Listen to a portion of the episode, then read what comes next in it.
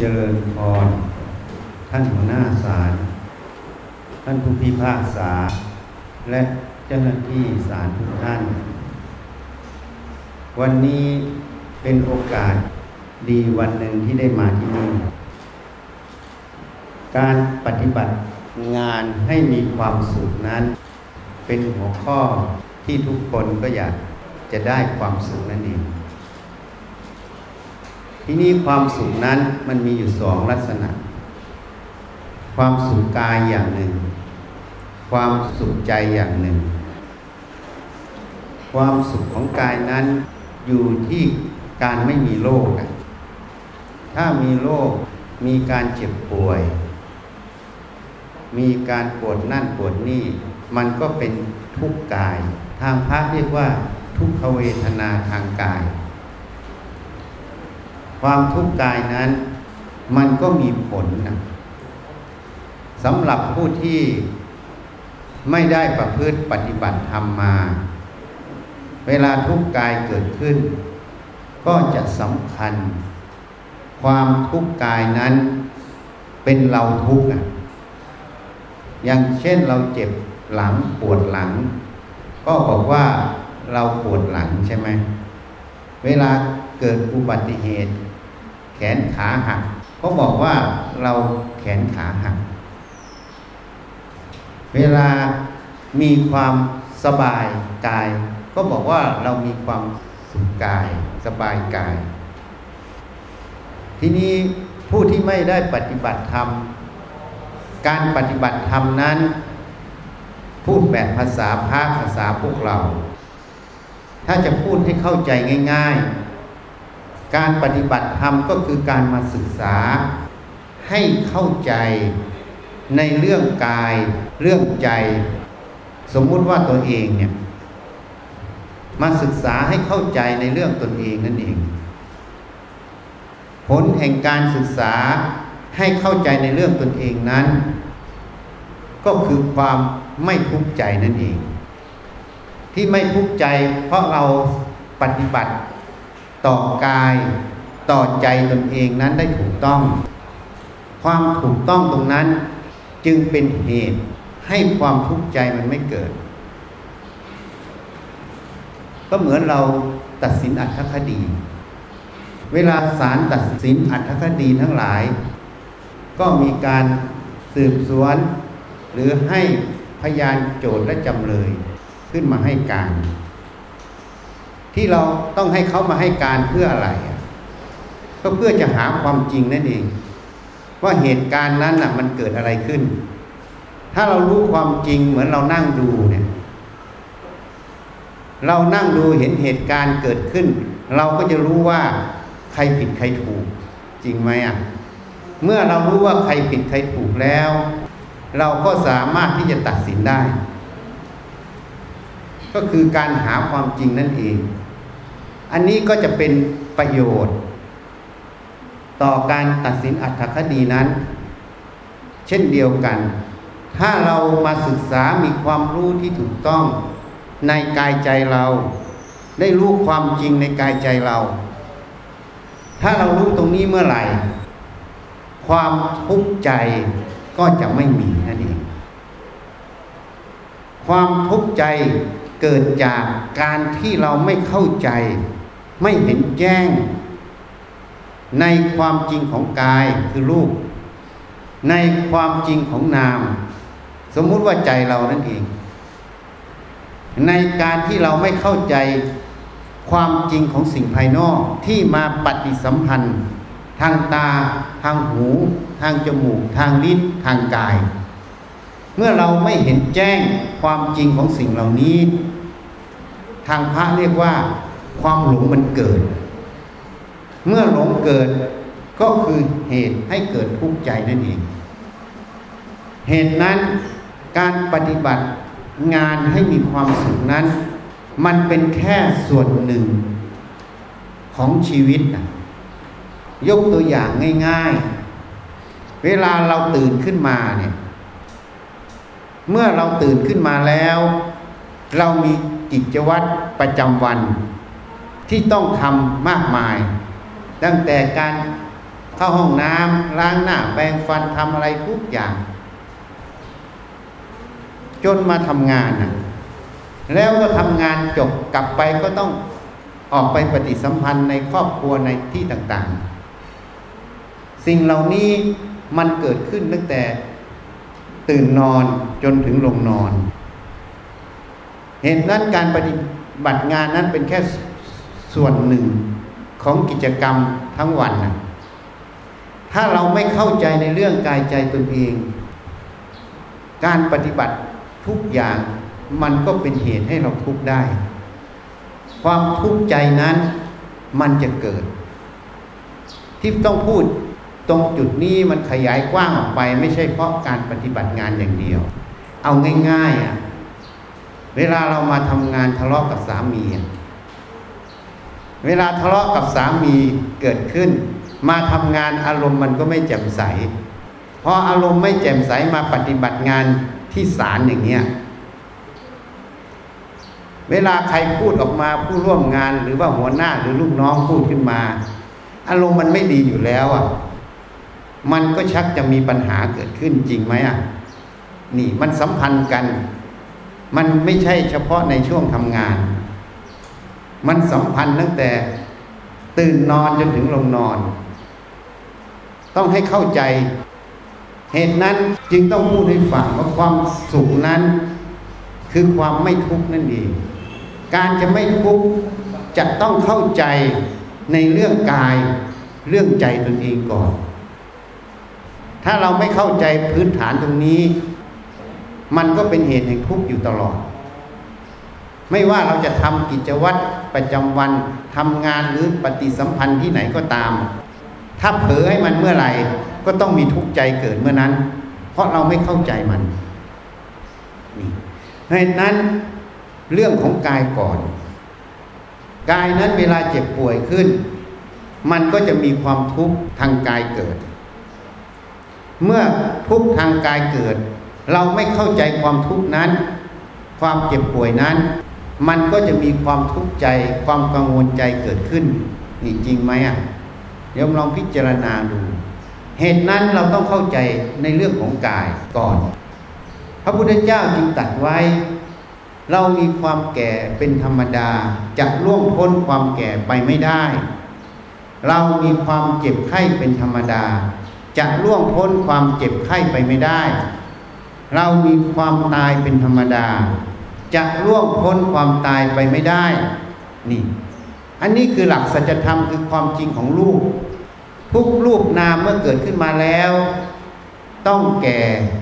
ต้องเจ็บ ต้องตาย เมื่อต้องแก่ต้องเจ็บต้องตายนั้น มันแสดงความจริงของความไม่เที่ยง ความคงอยู่ของลูกไม่ได้ ถ้าเราพิจารณาจุดนี้บ่อยๆ จะได้ความรู้ความจริงตรงนี้เข้าสู่ใจ ถ้าจิตเรานั้นยอมรับความจริงในจุดนี้ได้ ความทุกข์ใจที่จะเกิดขึ้นจากความแก่ ความเจ็บ ความตายก็จะลดลง อันนี้เป็นข้อหนึ่งที่เราควรจะพิจารณา ถ้าเราพิจารณาเห็นคนแก่ คนเจ็บ คนตาย ก็น้อมเข้ามาสู่ใจเรา ต่อไปเราก็ต้องแก่ ต้องเจ็บ ต้องตาย ถ้าเราเห็นอย่างนี้ ความไม่ประมาทก็เกิดขึ้น การยอมรับความจริงว่ากายนี้ต้องแก่ ต้องเจ็บ ต้องตายก็เกิดขึ้น เมื่อเกิดขึ้นแล้ว เวลาเจ็บก็รักษาไปตามหน้าที่ แต่ไม่ได้เดือดร้อนจนถึงขั้นทุกข์ใจ การที่เรายอมรับความจริง ไม่ใช่เวลาเจ็บป่วยแล้วไม่รักษานะคนรับประเด็น รักษาไปตามหน้าที่แต่ก็มีความรู้ที่ถูกต้องว่ามันเป็นเรื่องธรรมดา ของสังขารต้องแก่ต้องเจ็บต้องตาย ถ้ารู้ตรงนี้เมื่อไหร่ความปล่อยวางมันจะตามมา ความทุกข์ที่จะกังวลมากมันก็จะลดลงนี่เมื่อมันลดลง เวลาต้องเผชิญความแก่ความเจ็บความตายเกิดขึ้น จิตดวงนั้นจะไม่หวั่นไหว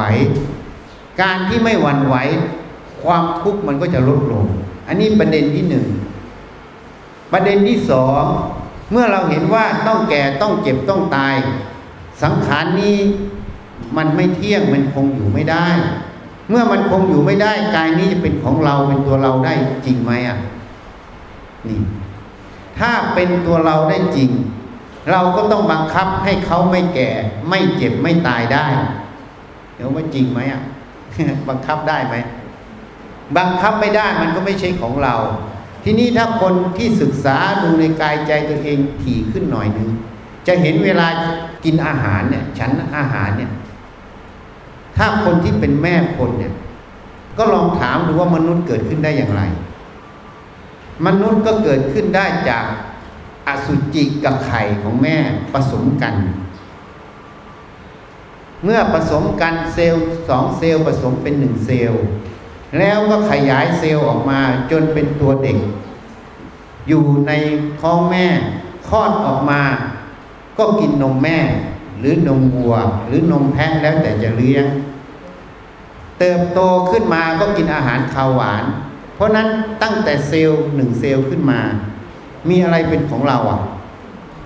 มันเป็นธาตุทั้งสี่ของประจำโลกจริงไหมอะยมลองพิจารณาดู ถ้าไม่กินอาหารเนี่ยจะอยู่ได้ไหม ก็ไม่ได้ อาหารนั่นแหละธาตุทั้งสี่เป็นของประจำโลก เมื่อเป็นของประจำโลกแล้ว มันจะเป็นของเราได้อย่างไร ทีนี้จะพูดให้ฟังอีกนิดนึง เวลาต้นไม้ต้นหนึ่งมันเกิดขึ้น มันมีการสังเคราะห์แสง การสังเคราะห์แสงเป็นใบพืชนนั้นหนึ่งใบ มันอาศัยอะไรอะ อาศัยน้ำใช่ไหมอาศัยปุ๋ยใช่ไหมอาศัยอากาศคือคาร์บอนไดออกไซด์อาศัยแสงแดด ปุ๋ยนั่นแหละคือธาตุดิน น้ำคือธาตุน้ำคาร์บอนไดออกไซด์นั้นธาตุลมแสงแดดนั้นธาตุไฟ สังเคราะห์แสงเป็นใบพืช เมื่อคนหรือสัตว์ไปกินพืชก็เป็นเนื้อสัตว์เนื้อคนนะคนไปกินพืชกินสัตว์เป็นเนื้อคน แล้วเนื้อคนจะเป็นเนื้อเราได้ยังไง มันก็เป็นของธรรมชาติ ใช่ไหมอะมันเป็นของธรรมชาติ ถ้าเราพิจารณาอย่างนี้บ่อยๆในใจเรา จนเห็นแจ้งประจักษ์ในใจเราขึ้นมาเมื่อไหร่ มันจะเห็นว่ากายเนี้ยมันไม่ใช่ของเรา มันเป็นของของโลกยืมเขาใช้อะ เหมือนศาลแห่งนี้เนี่ยอาคารศาลแห่งนี้เมื่อเราปฏิบัติงาน เราก็ยืมเขาใช้อยู่พอเราหมดหน้าที่ตรงนี้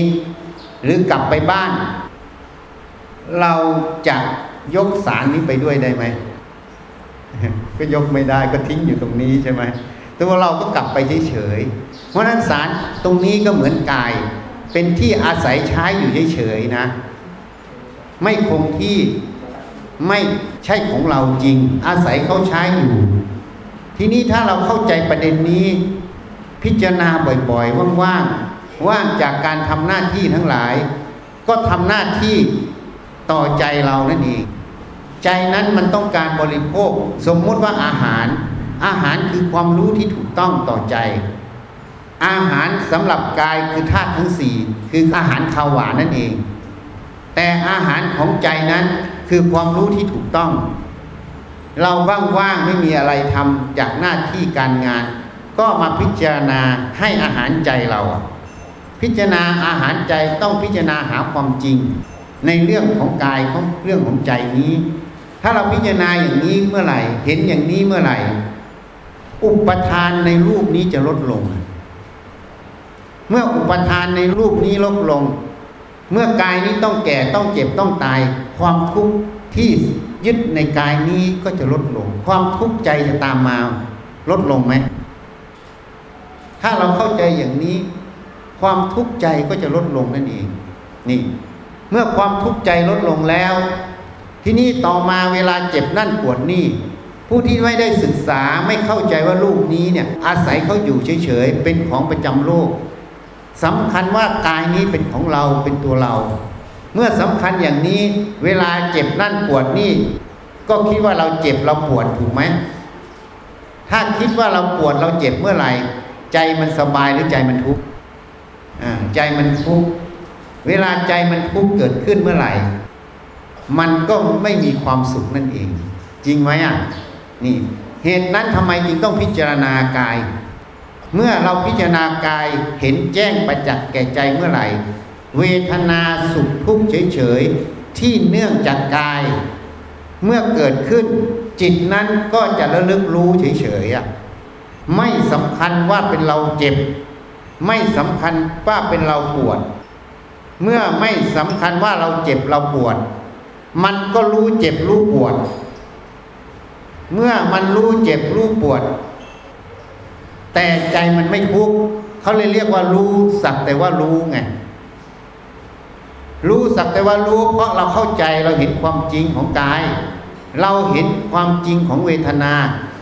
อย่างเช่นการปวดนั่นปวดนี่ มันรู้สึกปวดอยู่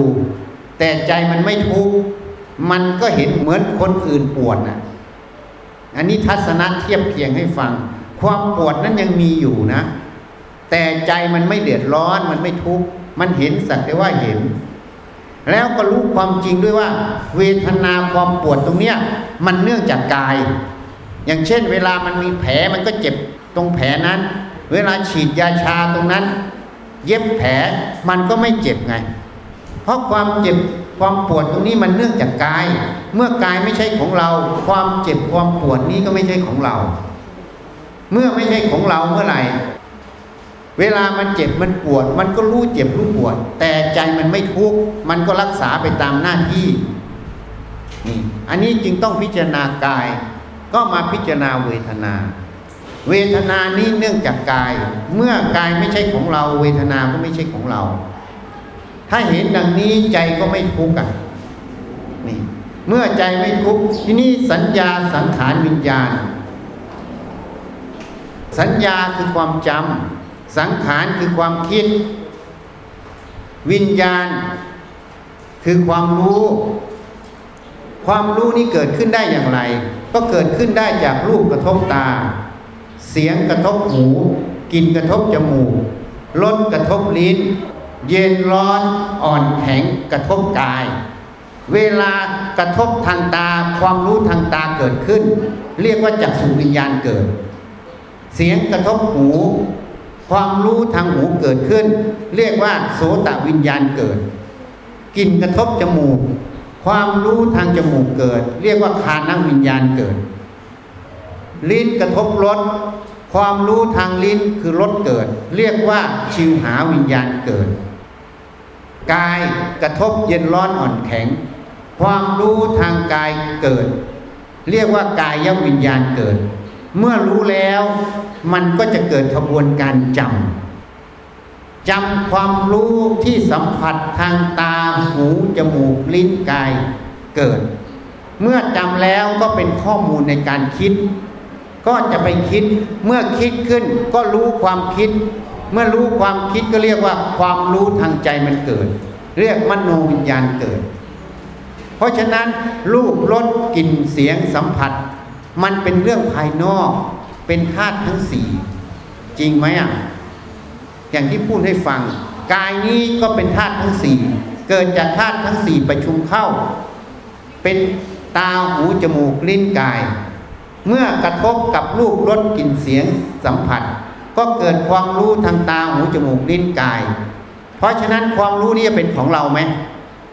ก็ไม่ใช่มันเป็นของโลกของรูปนั่นเอง เมื่อรู้ขึ้นมา ก็จำก็ไปคิดความจำความคิดที่ต่อเนื่อง จะเป็นของเราได้ไหม ก็ไม่ได้ คิดไปดับไปจำไปดับไป เหตุนั้นถ้าเรามาศึกษาหาความจริงในเรื่องกายใจตรงนี้ก่อน ถ้าเราเข้าใจแจ่มแจ้ง ตรงจุดนี้เมื่อไหร่ ความสำคัญ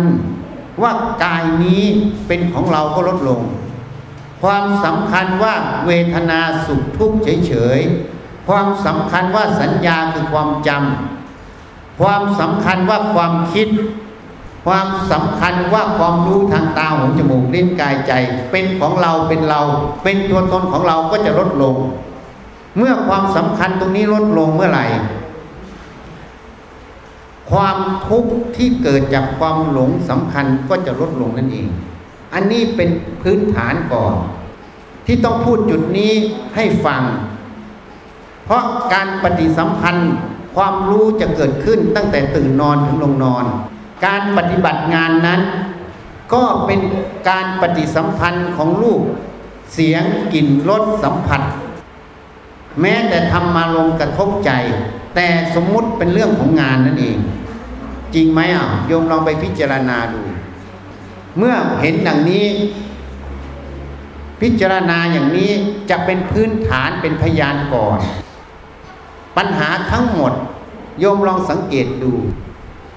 บางครั้งเราแก้ปัญหาเพื่ออะไรโยมลองพิจารณาดู บางครั้งเราแก้ปัญหาเพื่ออะไรอะมันมีอยู่สองประเด็นนะ บางทีแก้ปัญหาตามเหตุปัจจัยของปัญหานั้นหนึ่ง แต่บางครั้งเราแก้ปัญหาตามความสำคัญของความเป็นตัวตนไงจริงไหมอะถ้าเราแก้ปัญหาเพื่อความเป็นตัวตนเมื่อไหร่ มันคือความเบียดเบียนกันคือความทุกข์นั่นเอง ถ้าเราแก้ปัญหา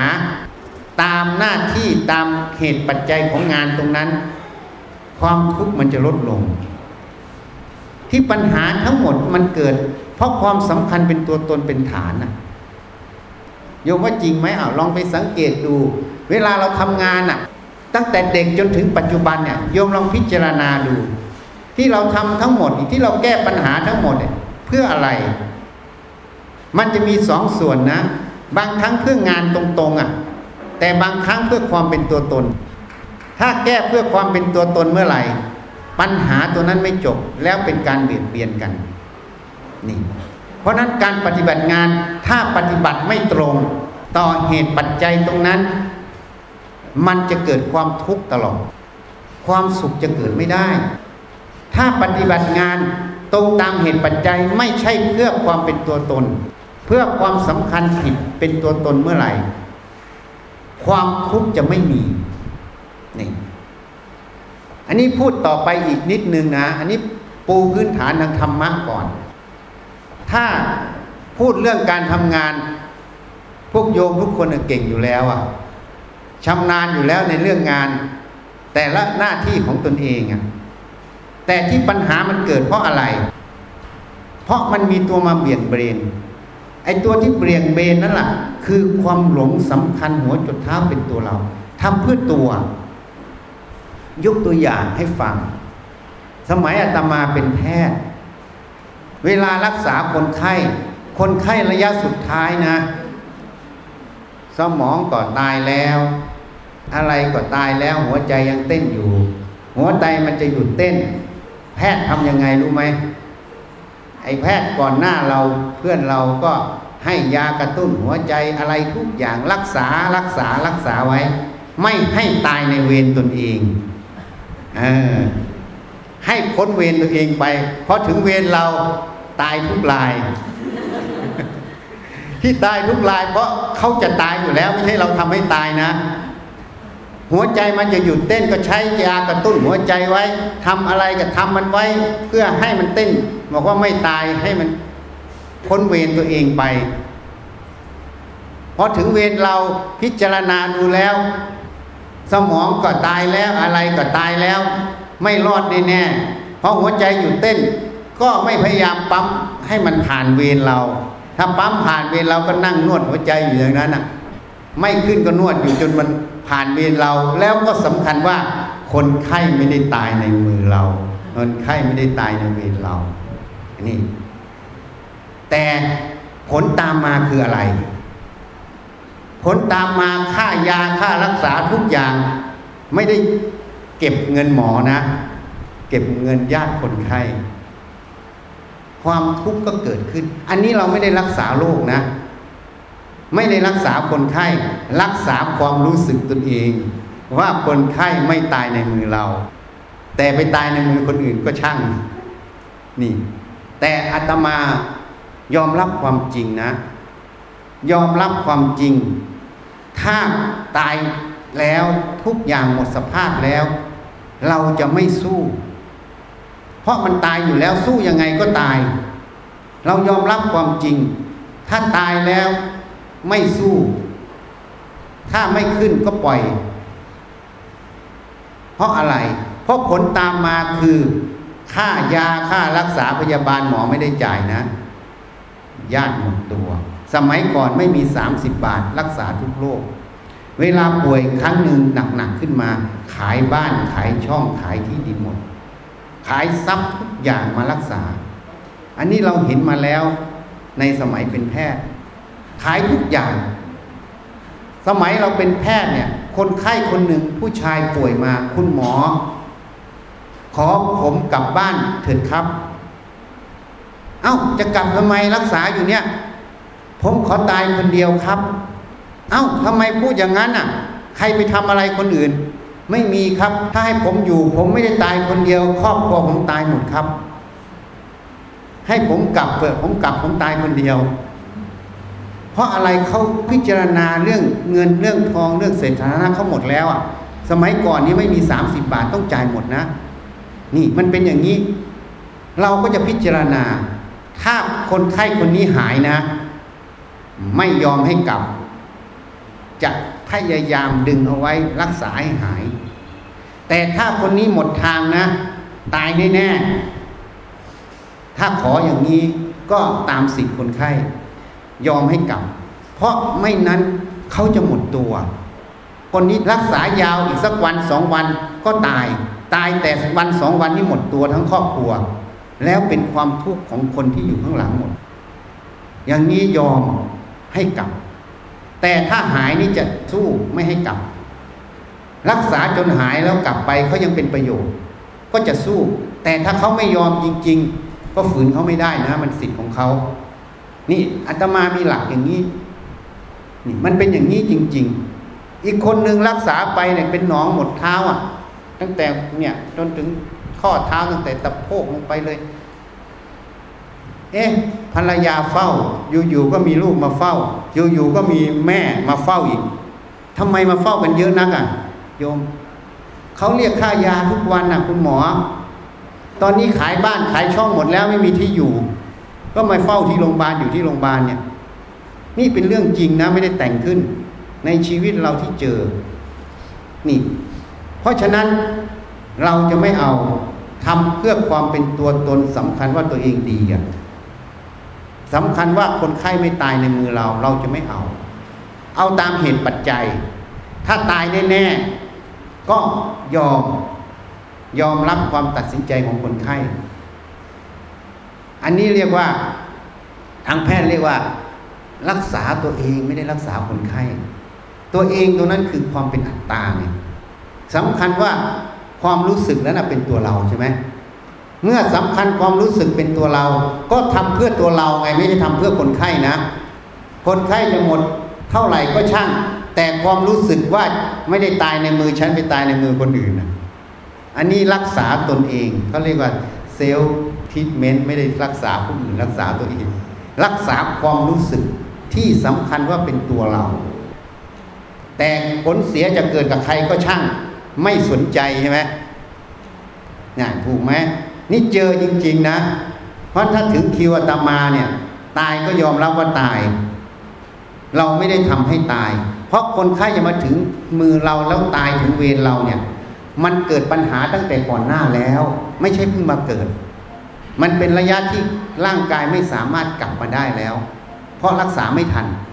นี่พอถึงมือเราพอตายหัวใจหยุดเต้นอะไรหยุดเต้นทุกอย่าง สู้ไม่ได้ก็ยอมจะไม่ทุ่มทุกอย่าง พื่อยืดยืดยืดยืดยืดแล้วให้คนไข้จ่าย แต่ถ้าหายนี่เต็มที่เลยนะ ประเมินแล้วคนนี้หายเนี่ยไม่ยอมถอยเต็มที่ อันนี้ก็พูดให้ฟังว่า บางครั้งการปฏิบัติงานเนี่ย มันมีสองส่วนนะ ให้โยมไปพิจารณาทำเพื่อความเป็นตัวตนหรือทำเพื่องาน นี่ประเด็นแรกต้องแยกให้ออกนะ ถ้าทำเพื่อความเป็นตัวตน อันนี้คือการเปลี่ยนเบียน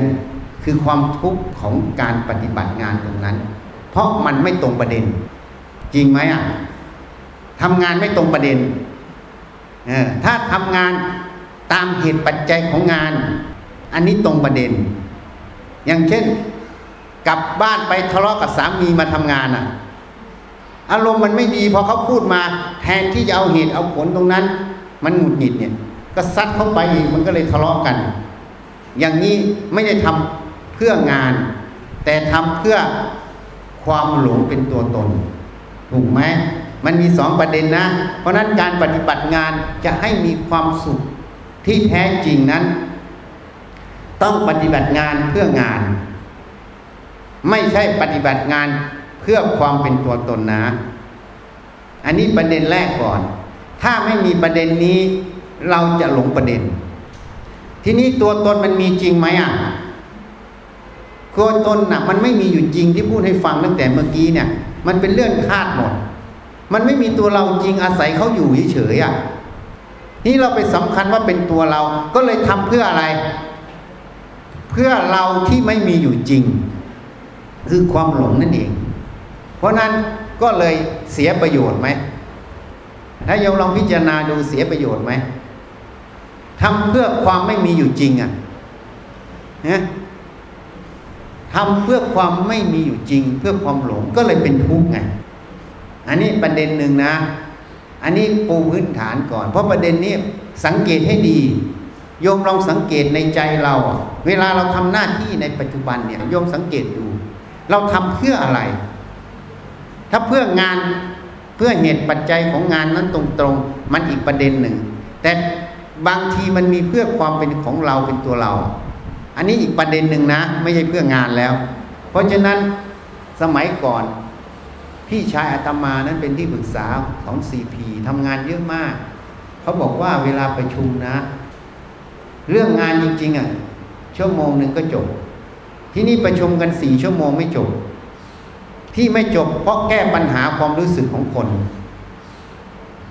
โยมว่าเป็นไหมอะ ในหน่วยงานอะ เวลางานถ้าเอางานมาพูดกันตรงๆนะจบแล้ว แต่ที่มันไม่จบ เพราะความรู้สึกของคนต้องไปแก้ปัญหาความรู้สึกคน นี่พี่ชายตามาเล่าให้ฟังเขาเป็นที่ปรึกษาซีพีแต่ก่อนทำงานมาก คุณธนินเจียวรานนท์เขามาเชิญไปเป็นที่ปรึกษา เดี๋ยวนี้เขาเกษียณแล้ว นี่จึงพูดให้ฟัง เพราะฉะนั้นประเด็นนี้ประเด็นแรกนะ ที่นี่ต่อมานะ อาตมาไปเทศอยู่ที่โรงพยาบาลศูนย์ขอนแก่นข้าราชการนี่นะอาตมาถามนิดนึงท่านผู้พิพากษาทั้งหลายเนี่ยเขาบังคับให้มาเป็นท่านผู้พิพากษาไหมหรือสมัครมา สมัครมาสอบใช่ไหมแล้วท่านเจ้าหน้าที่ศาลทั้งหลายอะเขาบังคับให้มาเป็นไหมเฮ้หรืออยากมาเป็น เอออยากมาเป็น เราสมัครใจนะ จริงไหม เมื่อเราสมัครใจมาเป็นน่ะ เราก็ต้องทำหน้าที่เราเต็มที่สิ ถูกไหมอะ เขาไม่ได้บังคับเรามาเป็นนะ ถ้าเราไม่พอใจก็ลาออกซะ จบถูกไหมอะ จริงไหมไม่ได้ไปเทศอยู่ที่โรงพยาบาลศูนย์ขอนแก่นจริง ๆ นะ เราสมัครมาเองนะ ไม่ใช่เขาบังคับเรามา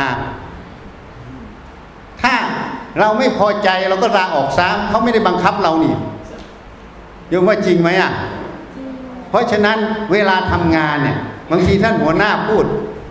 ก็ถ้าท่านพูดด้วยเหตุด้วยผลเราก็ต้องฟังอะ ก็เราสมัครมาถูกไหมเขาไม่ได้บังคับเราเนี่ยยมว่าจริงไหม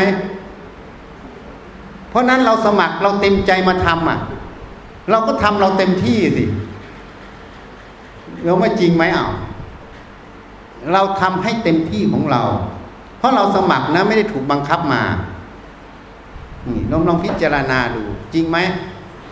นะอันนี้ประเด็นหนึ่งก่อนนะ ถ้าเรายังไม่มีประเด็นนี้อยู่ในใจเรา บางทีจะหลงประเด็นอีก เวลาหัวหน้าสั่งงาน ก็เลยไม่มีความเต็มใจจะทำความไม่เต็มใจความไม่พอใจในการทำงานนั้นเป็นความทุกข์นะเขาเรียกว่าฉันทะมันไม่เกิด โยมว่าจริงไหมอะถ้าเราไม่พอใจไม่มีฉันท่าในการทำงาน ข้อแรกเนี่ยถ้าไม่มีแล้วนะ รับรองโยมทำฝืนแน่ๆทำสังกตายไปวันๆถูกไหม ถ้าทำสังกตายไปวันๆนี่เป็นความทุกข์นะหานมาถึงเมื่อไหร่ก็เป็นความทุกข์เพราะเป็นสิ่งที่ถูกบังคับให้ทำจริง ๆ แล้วมันใช่ไหมอะนะ โยมว่ามันใช่ไหมอะเราสมัครมาเองนะเขาไม่ได้บังคับเรามาถูกไหมบางทีสอบแทบเป็นแทบตายเลยอยากจะได้ใช่ไหมพอได้มาแล้ว เราสมัครเอง เมื่อเราสมัครเราควรมีฉันทะคือความพอใจถูกไหมถ้าเราทำไปสักแต่ว่าทำเฉยๆต้องให้หัวหน้าจี้ทุกเรื่องอย่างนี้มันก็เป็นความทุกข์นะ ทุกแล้วจะไปโทษหัวหน้ามันก็ผิดอีกนะทำไมผิดรู้ไหม หนึ่งเราสมัครมาเองอะใช่ไหมเมื่อเราสมัครมาเอง เราพอใจที่จะทำเมื่อเราพอใจที่จะทำเราก็ต้องศึกษาต้องพิจารณางานนั้นให้ถ่องแท้ เมื่อเราพิจารณางานนั้นไม่ถ่องแท้ เกิดเขาบอกขึ้นมา เรากลับไม่พอใจเขามันผิดอีกนะ ถูกไหมอะแทนที่จะย้อนมาดูตัวเรา ว่าเราเองบกพร่องตรงไหนอะ เราไม่ได้พิจารณาถ่องแท้ เมื่อเราไม่พิจารณาถ่องแท้ ที่นี่มันเลยไม่ใช่เรื่องงานอีกทีเนี้ย ที่มันขัดเคืองเพราะอะไรเรื่องอะไร เรื่องความเป็นตัวตนเห็นยังเรื่องความหลง ความรู้เป็นตัวตนเห็นยังอันนี้ทำเพื่ออะไรทำเพื่อตัวตนไง โกรธก็เพื่อตัวตนนะ ไม่ใช่โกรธเพื่องานนะ ถ้าทำเพื่องาน ก็ต้องพิจารณางานตรงนั้นตรงๆถูกไหมอะถ้าพิจารณางานนั้นตรงๆอะไรเป็นปัญหาก็ใช้สติปัญญาแก้ไขซะ หัดพิจารณามันให้มากว่าปัญหามันอยู่ตรงไหน หรืองานมันไม่เรียบร้อยอยู่ตรงไหน เหมือนประเทศที่ CIMB ไทยที่สำนักงานใหญ่ ธนาคาร CIMB ไทยนั้น ปิดสาขาเยอะ เพราะตอนนี้ออนไลน์มันเยอะ มันไม่คุ้มก็ปิดสาขาเพราะปิดสาขาธนาคาร CMB ก็มีนโยบายเลี้ยงลูกน้องอยู่ ไม่ปลดออกจากงานพอไม่ปลดออกจากงานทำอย่างไรอะก็ต้องย้ายงาน ผู้จัดการสาขาอะไรต่างๆพนักงานย้ายงานหมดพอย้ายงานมันก็ไม่คุ้นเคยในงานพอไม่คุ้นเคยในงาน มันก็เลยเกิดปัญหาไงทางธนาคารก็ไม่ได้มีนโยบายจะไล่พนักงานออก ก็ยังเลี้ยงอยู่ นี่ เพราะฉะนั้นทํำยังไงอะเราในฐานะผู้ปฏิบัติงาน เราก็ต้องรู้ความจริงว่าโลกเนี่ยมันเป็นโลกอนิจจัง โลกความไม่เที่ยงยมเชื่อไหมโลกไม่เที่ยง เอาแค่กฎหมายเนี่ย พระราชบัญญัติเนี่ย เวลาออกมาแล้วคงทนไหม มีการแก้ไขไหมนั่นแหละมันไม่เที่ยง มันไม่คงทนมันไม่เที่ยง เมื่อมันไม่เที่ยงเรารู้ว่ามันไม่เที่ยงเราต้องทำอย่างไร ก็ต้องติดตามศึกษามัน จริงไหมอะยกว่าจริงไหมอะมันไม่เที่ยงก็ต้องติดตามศึกษา ถ้าไม่ศึกษามันก็เป็นปัญหาต่อการทำงานไหมนี่เหมือนกัน เพราะฉะนั้นเรารู้มันไม่เที่ยง มันไม่คงที่ เมื่อมันไม่คงที่ก็ต้องศึกษาในงานนั้น งานนั้นมันมีการเปลี่ยนแปลงอยู่ตลอดเวลา ในแต่ละเรื่องแต่ละส่วน เราก็ต้องพิจารณาต้องศึกษาให้เท่าทันมัน ถ้าเราไม่ศึกษาให้เท่าทันมัน ปัญหามันก็จะตามมาเหมือนพนักงงานที่ CMB ถ้าไม่ศึกษาบอกดิฉันเป็นผู้จัดการรุ่นเก่าแล้วทำคอมพิวเตอร์ไม่เป็นก็ไม่ได้ เมื่อจาเป็นต้องไปท้ายคอมพิวเตอร์ก็ต้องศึกษาให้เข้าใจ เพราะนั้นสิ่งใดที่ยังจำเป็นต้องใช้ในงาน มันมีการเปลี่ยนแปลงเราต้องศึกษาตลอด ถ้าเราไม่ยอมศึกษา ให้เท่าทันในหน้าที่ในงานในปัจจุบันตรงนั้น ความทุกข์ก็เกิดนะโยมว่าจริงไหมพอต้องปฏิบัติหน้าที่ในจุดนั้น มันก็เกิดปัญหาไง มันตามไม่ทัน เพราะนั้นทุกคนที่ปฏิบัติงาน ยิ่งในยุคนี้น่าจะลำบากกว่าสมัยอาตมาเป็นข้าราชการเขายุคปฏิรูปอะไรอะไรก็มาเยอะเลย เพราะฉะนั้นก็ต้องศึกษาให้เท่าทัน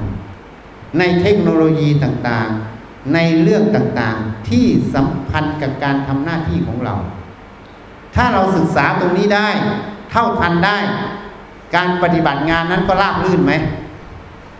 เมื่อราบรื่นความทุกข์ความเดือดร้อนจะตามมาไหม ไม่มา เข้าใจยังไงถ้าเราไม่ศึกษาเราไม่เท่าทัน ความเดือดร้อนก็ตามมา คือปัญหานั่นเอง เมื่อปัญหาตามมา ใจนั้นจะพ้นจากความกระทบกระเทือนความทุกข์นั้นได้ไหม ไม่ได้ชั้นใดชั้นนั้น เพราะนั้นการปฏิบัติงานให้มีความสุข จะต้องมีสติตื่นรู้ที่จะศึกษาให้เข้าทันหน้าที่ในปัจจุบันนี่ทีนี้ปัญหามันอยู่อีกประเด็นหนึ่งที่มันไม่เท่าทันเพราะอะไร เพราะมันไปติดอยู่ในความรู้ความเห็นเก่าๆ จริงไหมอะโยมลองพิจารณาดูที่เราไม่เท่าทัน เพราะเราไปติดเอาง่าย ๆ อย่างเช่นศาลเนี่ย เจ้าหน้าที่ศาลนะพูดให้ฟังไม่รู้จริงไม่จริงนะเจ้าหน้าที่ศาลเนี่ย เวลาอยู่ตรงนี้หลายปีจะย้าย แต่ท่านผู้พิพากษานี่ย้ายบ่อย พอย้ายบ่อย ท่านพิพากษาผู้ใหม่มา นโยบาย หรือการงานความคิดความรู้ความเห็น มันก็จะต่างกันจริงไหมโยมว่าจริงไหมอ่ามันต่างกัน นโยบายคนนี้เป็นอย่างนี้คนนั้นเป็นอย่างนั้น หรือสิ่งใดที่เขาเห็นมันยังไม่เรียบร้อย ก็จะปรับปรุงให้เรียบร้อย มันก็ต่าง เมื่อมันต่างกัน เรายังไปอยู่กับความรู้เดิมๆอะไปอยู่กับที่เราเคยชินเดิมๆอะ พอท่านใหม่มา ท่านมองแล้วว่าตรงนี้เนี่ยมันไม่ได้มันต้องปรับ เดี๋ยวไม่ทันเขา เดี๋ยวเกิดปัญหาก็ต้องปรับ แต่เราไปอยู่ในความรู้เดิมๆเนี่ยพอเราอยู่ในความรู้เดิมๆเนี่ยเราจะปรับทันไหมไม่ทันก็อยู่กับความคิดความรู้เก่าพอเขาให้ทำสิ่งใหม่มา มันเดือดร้อนไหมนะเดือดร้อนเพราะอะไร เดือดร้อนเพราะหัวหน้ามาสั่งทำใหม่ คนก็จะคิดแบบนี้หนึ่งใช่ไหมถ้าคนคิดแบบนี้นี่คือความโง่ คำว่าโง่นี่อย่าเอาเราเข้ามาโง่นะ เพราะถ้าเรามาโง่เมื่อไหร่ เดี๋ยวจะโกรธอาตมาว่าหาว่าโยงโง่ไง เข้าใจไหมความโง่นี่คือความไม่ฉลาด เพราะอะไร เพราะเราไม่ฉลาดที่เราไม่เห็นว่าทุกอย่างมันเป็นโลกแห่งการเปลี่ยนแปลง โลกแห่งการเปลี่ยนแปลงนั้น มันมีการเปลี่ยนแปลงอยู่ตลอด เมื่อมันมีการเปลี่ยนแปลง เราต้องพร้อมที่จะเปลี่ยนแปลง พร้อมที่จะพัฒนามัน โยมว่าจริงไหมอะถ้าโยมไม่พร้อมตรงนั้น เมื่อเขาเปลี่ยนข้างบนเปลี่ยนเหตุปัจจัยเปลี่ยนเราจะอยู่แบบเดิมเนี่ย มันเป็นทุกข์หรือเป็นสุขอ่าทีนี้เวลาเราเป็นทุกข์เราก็ไปโทษข้างบนว่าข้างบนมาเปลี่ยนอะ อันนี้ยิ่งทุกข์หรือแก้ทุกข์ยิ่งทุกข์ใช่ไหมถูกไหมอะ ยิ่งทุกข์ใช่ไหม มันแก้ไม่ได้ เพราะงานมันต้องเดิน จะไปโทษว่าเพราะหัวหน้าเปลี่ยน หัวหน้ามาสั่งงานเปลี่ยน เราก็เป็นทุกข์ถูกไหมเราต้องอยู่ในฐานะที่พิจารณาว่า ทุกอย่างมันเป็นอนิจจัง มันเป็นความไม่เที่ยง เมื่อมันไม่เที่ยง มันไม่คงอยู่ เราก็ต้องพร้อมที่จะเปลี่ยนแปลง ต้องพยายามพิจารณามันให้ของแท้พร้อมที่จะเปลี่ยนแปลง ถ้าโยมวางใจอย่างเงี้ย ไม่ไปติดยึดในความรู้ความเห็นเก่าๆอะ พอสิ่งใดมาเปลี่ยนเราก็ปรับซะให้มันเข้ากับความรู้ความเห็นปัจจุบันตรงนั้น ถ้าเราปรับให้เข้าตรงปัจจุบันตรงนั้นเมื่อไหร่ ความทุกข์มันก็จะลดลงนั่นเองนะโยมว่าจริงไหมลองไปพิจารณาดู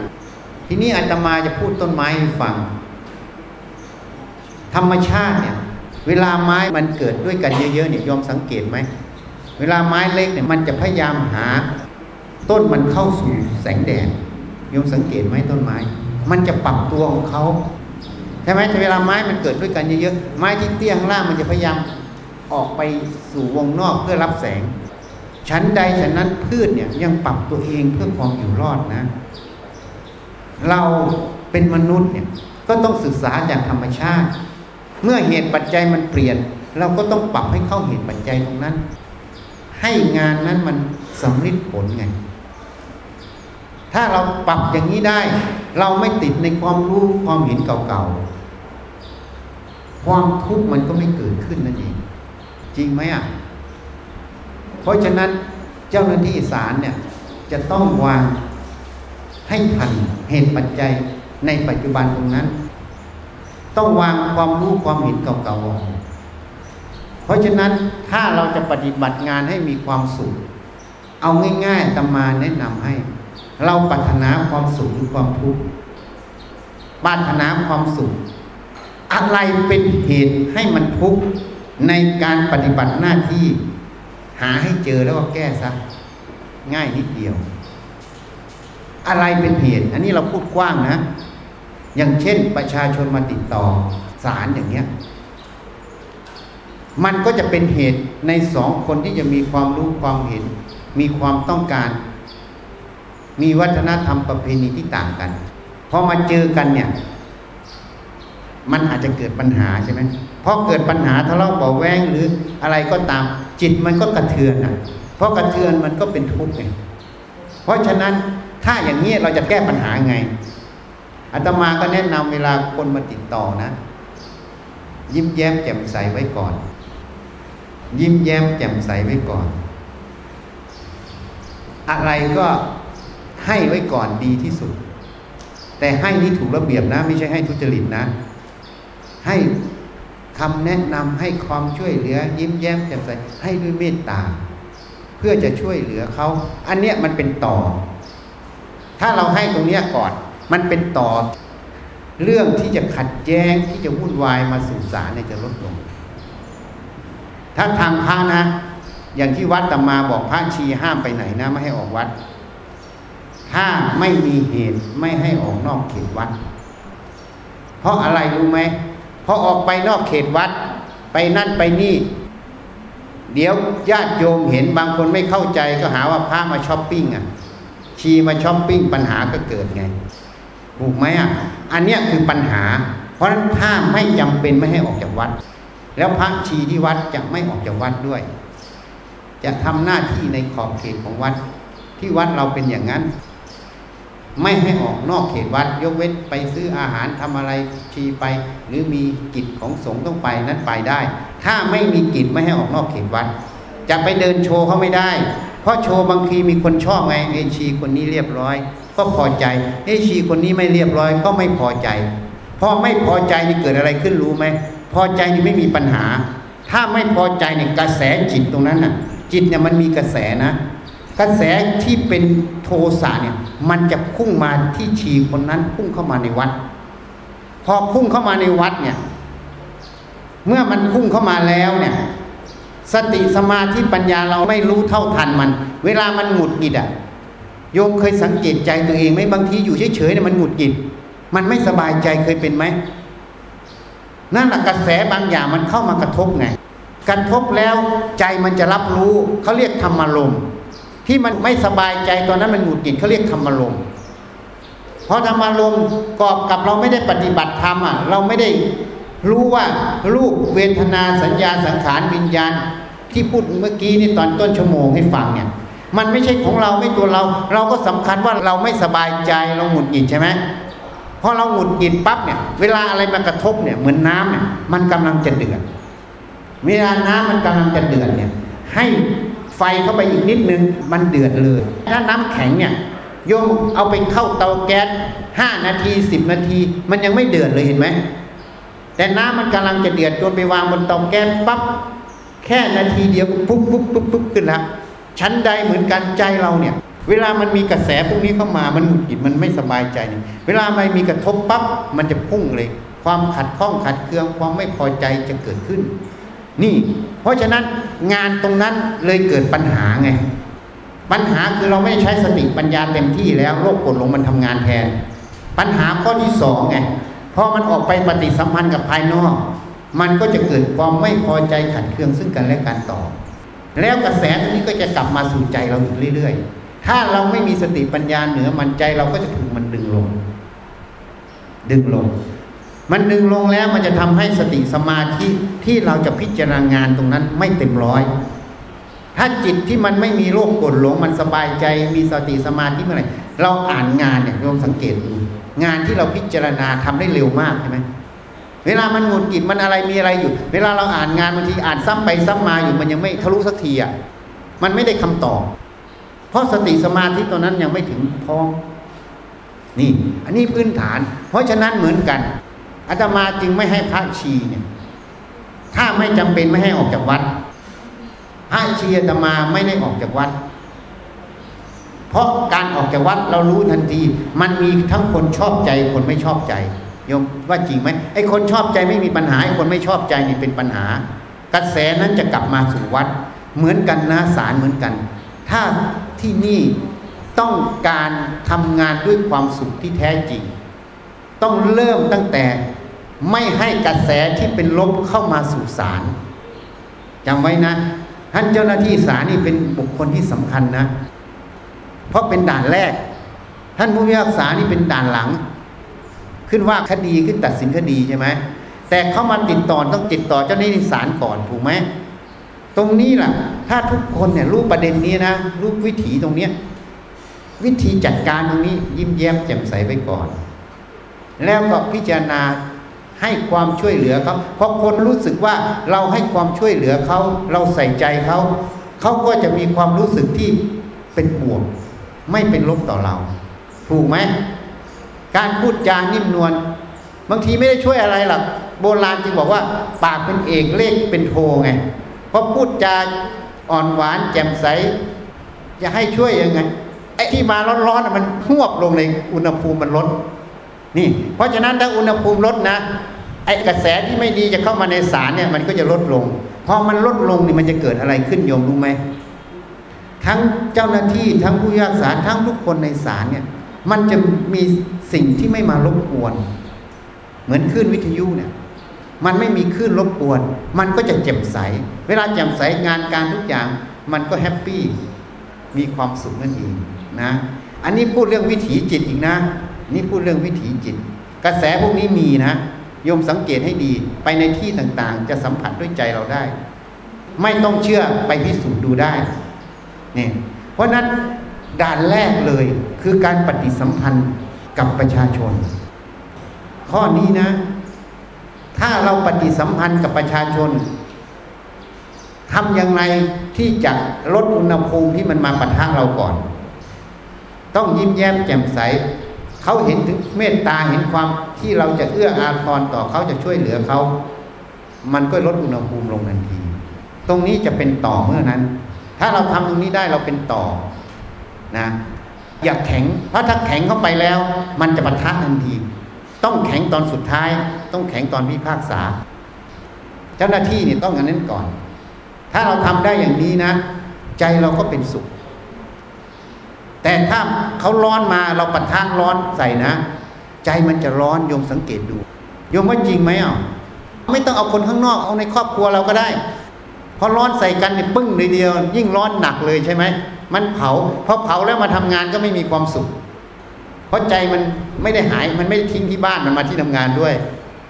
เดี๋ยวว่าจริงไหมอะลองพิจารณาดู เพราะฉะนั้น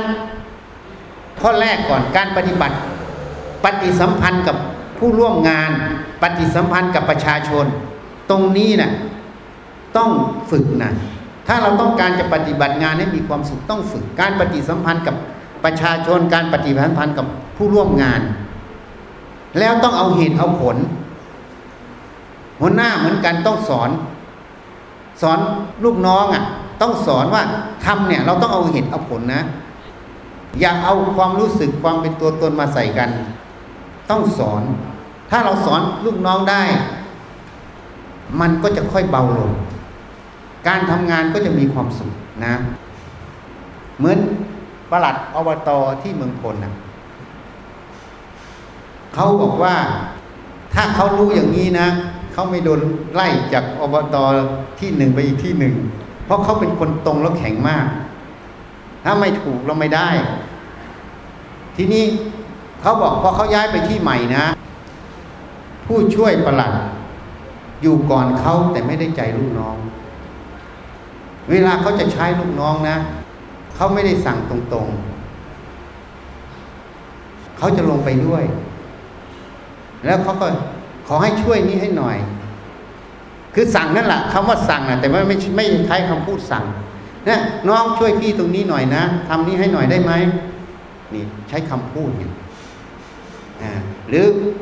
ว่างๆบางทีก็พาเขาไปกินบ้าง แต่แกไม่มีคอร์รัปชันนะคนนี้ไม่มีคอร์รัปชันก็เงินตัวเอง นิดหน่อยบ้างก็สินน้ำใจกัน ทีนี้เวลาจะทำงานเนี่ยลูกน้องก็บอกว่าพี่ขอพี่มาทำนะ ผู้ช่วยไปเอานะฐานะผู้ช่วยมาก่อน แต่ลูกน้องไม่เอาผู้ช่วยเลยย้ายผู้ช่วยมาช่วยนะ ไม่ช่วยพวกหนูดีที่สุด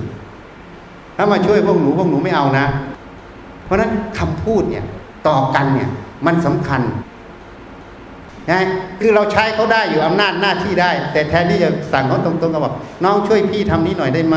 ช่วยนางนี้ได้ไหมหรือตอนนี้กำลังยุ่งอยู่ไหมคือความสัมพันธ์คำพูดเนี่ย มันก็ทำให้มันอ่อนลงได้ มันนิ่มลงเขาก็ช่วยทำงานทุกอย่างก็ราบรื่นเพราะฉะนั้นพวกนี้เนี่ยการปฏิสัมพันธ์กันระหว่างบุคคลเนี่ยระหว่างผู้ใหญ่ผู้น้อย ผู้น้อยก็ต้องมีสัมมาคารวะผู้ใหญ่ ผู้ใหญ่ก็ต้องมีเทคนิคในการใช้คำพูด มันก็จะซอฟลงอะถ้าเราทำตรงนี้มันซอฟลงได้นะ ความแข็งกระด้างเนี่ยมันจะลดลง ความแข็งกระด้างนี่คือตัวทิฏฐิมานะ เวลามันมีทิฏฐิมานะมันไม่ยอมกันเนี่ยมันชนกันอย่างนี้มันชนกัน เวลาชนกันแล้ว มันไม่ยอมมันก็ไม่ทำด้วยความเต็มใจ พอไม่ทำด้วยความเต็มใจเนี่ยงานมันไม่ออกเต็มร้อย ทีนี้ถ้าทำด้วยความพอใจอยากทำให้อะ งานมันจะออกเต็มร้อย แม้แต่ผิดพลาดเวลาเราแนะนำให้เนี่ยเขาก็ยอมแก้ไข แต่ถ้าการที่คนไม่ยอมกันนะผิดยังไงบอกยังไงมันก็ไม่ยอมเรา จริงไหมเพราะเพราะมันไม่ยอมตั้งแต่ต้น เพราะมันไม่เอาเหตุผล คนที่มีอัตตาเนี่ยจะไม่เอาเหตุผลนะ จำไว้นะ โยมจำไว้เลย คนที่มีอัตตาเนี่ยไม่เอาเหตุผล คนที่ยอมเหตุผลจิตนั้นต้องเป็นกุศล จิตต้องเป็นกุศล จิตต้องอ่อนโยน เพราะฉะนั้นถ้าเราจะทำให้การทำงานนะเป็นสุขอะเราก็ต้องทํำยังไงให้เกิดบรรยากาศอย่างเนี้ย ในผู้ร่วมงานทุกคนนะไม่ใช่พูดใครคนใดคนหนึ่งทุกคนในศาลเนี่ยจะต้องทํำยังไงการพูดจากัน ที่จะช่วยกันให้มันซ้อมแล้วช่วยกันให้มันทำ ให้งานมันบรรลุผลนี่จะต้องเริ่มจากหัวหน้าก่อนอย่างผู้อำนวยการเนี่ยต้องเริ่มก่อน เพราะเป็นผู้ที่ดูแลหมดในเจ้าหน้าที่ทั้งหลาย อันนี้เป็นผู้ที่สำคัญสุด ผู้อำนวยการเนี่ยสำคัญสุดนี่ตรงนี้ต้องทํำยังไง อันนี้คือสิ่งที่ทำให้มันซอฟพอซอฟแล้วมันก็งานมันจะเดิน เพราะนั้นบางอย่างเนี่ยต้องให้มีฉันทะเกิดไง แต่การที่มันปะทะกันเนี่ย มันจะทำให้ฉันทะเกิดไม่ได้ มันต่างคนต่างไม่ยอมกัน งานตรงนั้นก็เลยเป็นความทุกข์ทำแบบฝืนๆไงพอทำฝืนเมื่อไหร่ทุกข์เมื่อนั้น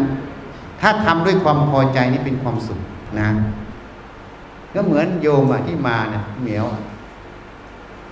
กลับบ้านก็ต้องซักผ้าให้สามีให้ลูกให้ทุกอย่าง ตัวเองก็ไปทำงานเหมือนกันกลับมาก็ต้องทำทุกอย่างนั้นก็หงุดหงิดอะก็เลยถามว่า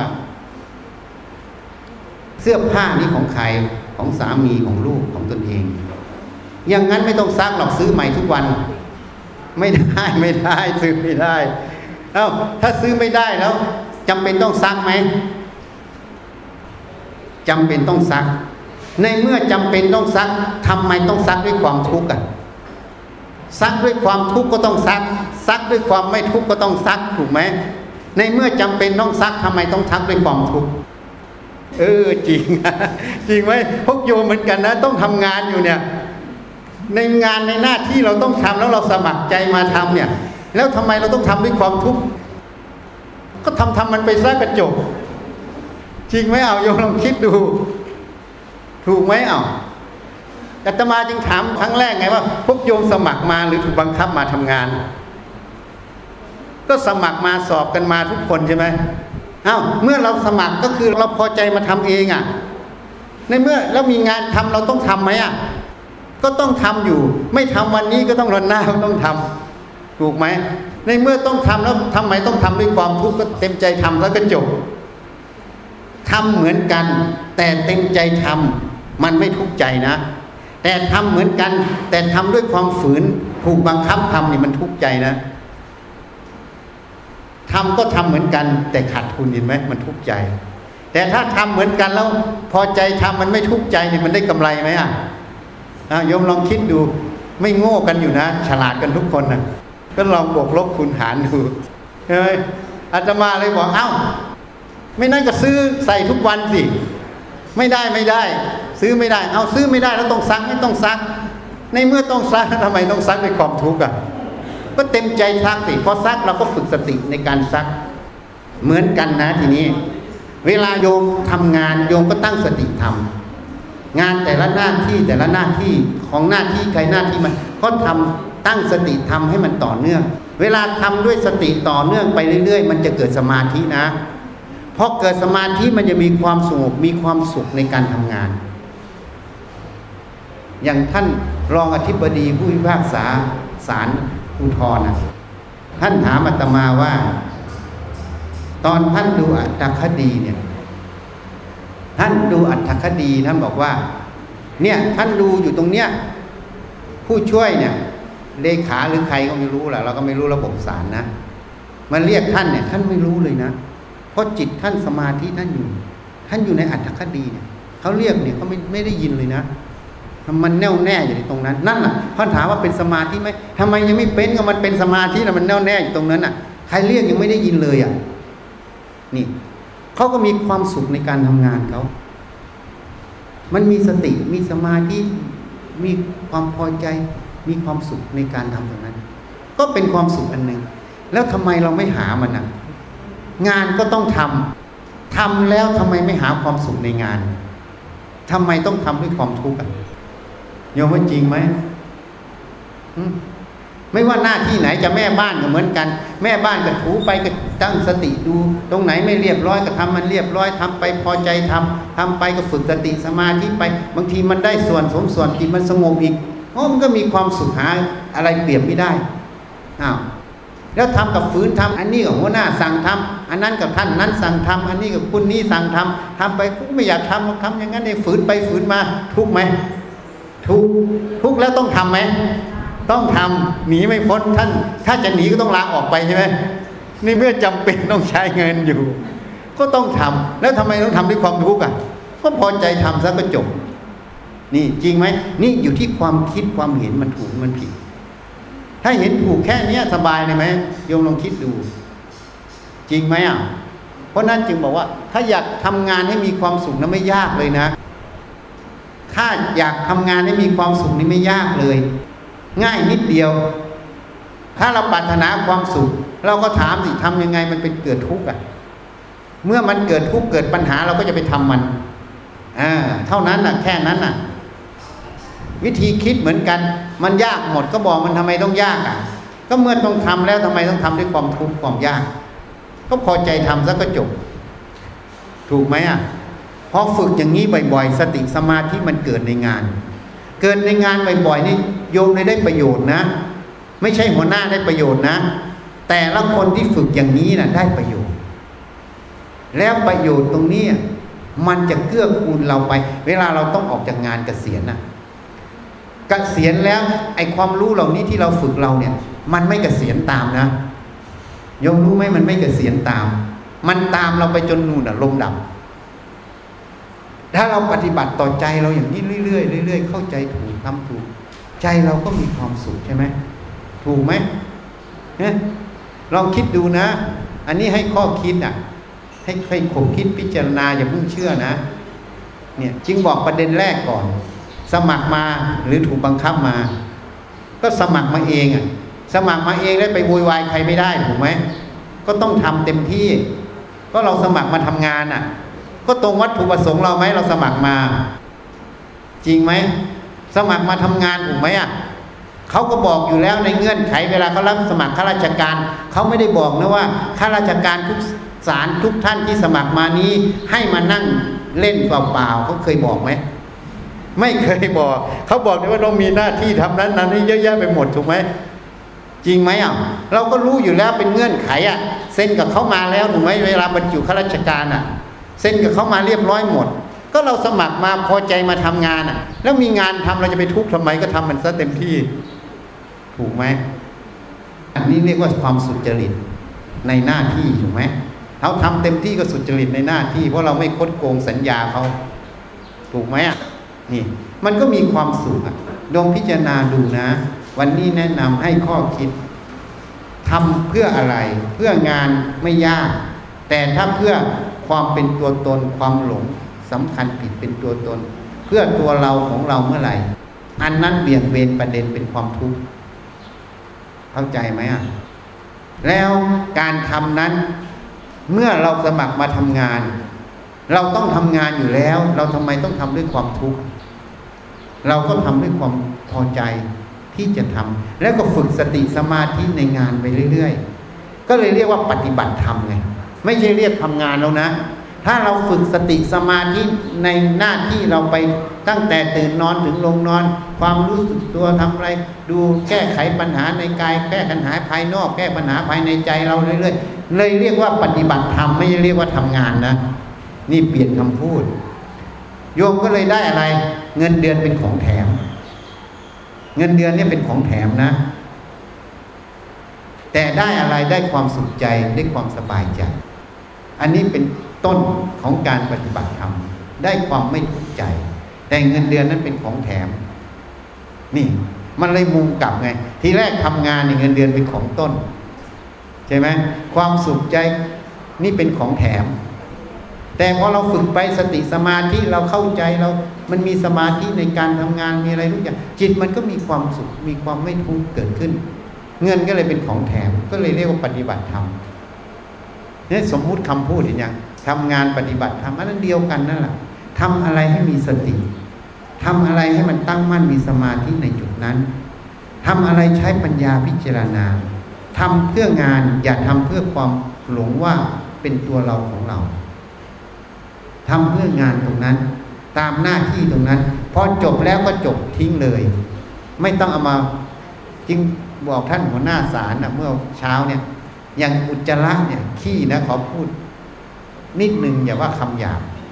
ขี้เนี่ยอุปอุจจาระเนี่ยหลวงพ่อประสิทธิ์ว่าขี้ลงส้วมแล้วยังจะเอามากินไหม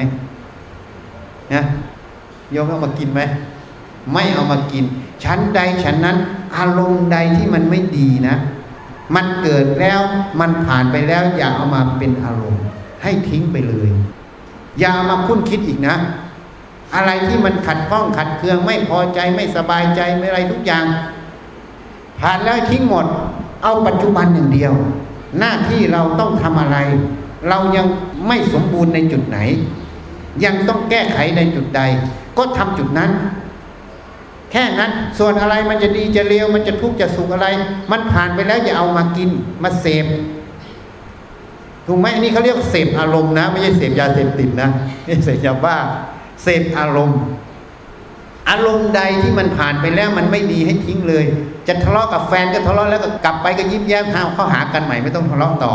ทิ้งมันไปหมดเขาจะงงเลยนะว่า กลับไปวันนี้ทำไมมันเปลี่ยน เออ จะงง เพราะอาจารย์แนะนำอย่างนี้ ใช่ไหมเพราะนั้นอะไรที่มันไม่ดีมันผ่านมาแล้วก็ทิ้งไปเลย กลับไปก็ว่ากันใหม่ ก็เอาปัจจุบัน แต่คนส่วนใหญ่ไปติดในอดีตไง เนี่ยอย่างแฟนเนี่ยเอายกตัวอย่างเรื่องแฟนให้ฟังทะเลาะกันแล้วนะเขาก็ไปทำงานเราก็ไปทำงาน เขากลับมาเขาอารมณ์ดีแล้วอะเพราะเรากลับไปเจอเขาสัญญามันยังติดอยู่พอไปเจอหน้าเขา ขัดเคืองเขาอีกทะเลาะเขาอีกใช่ไหมเขาหายแล้วอะนี่ เพราะอะไร เพราะไปเอาอดีตเข้ามาใช้ไงเพราะนั้นเขาหายแล้วเราทิ้งไปเรากลับไปเราก็หายแล้วไปก็เอากันใหม่ไง อะไรดีๆก็คุยกันซะก็จบก็ไม่ทะเลาะกันต่อ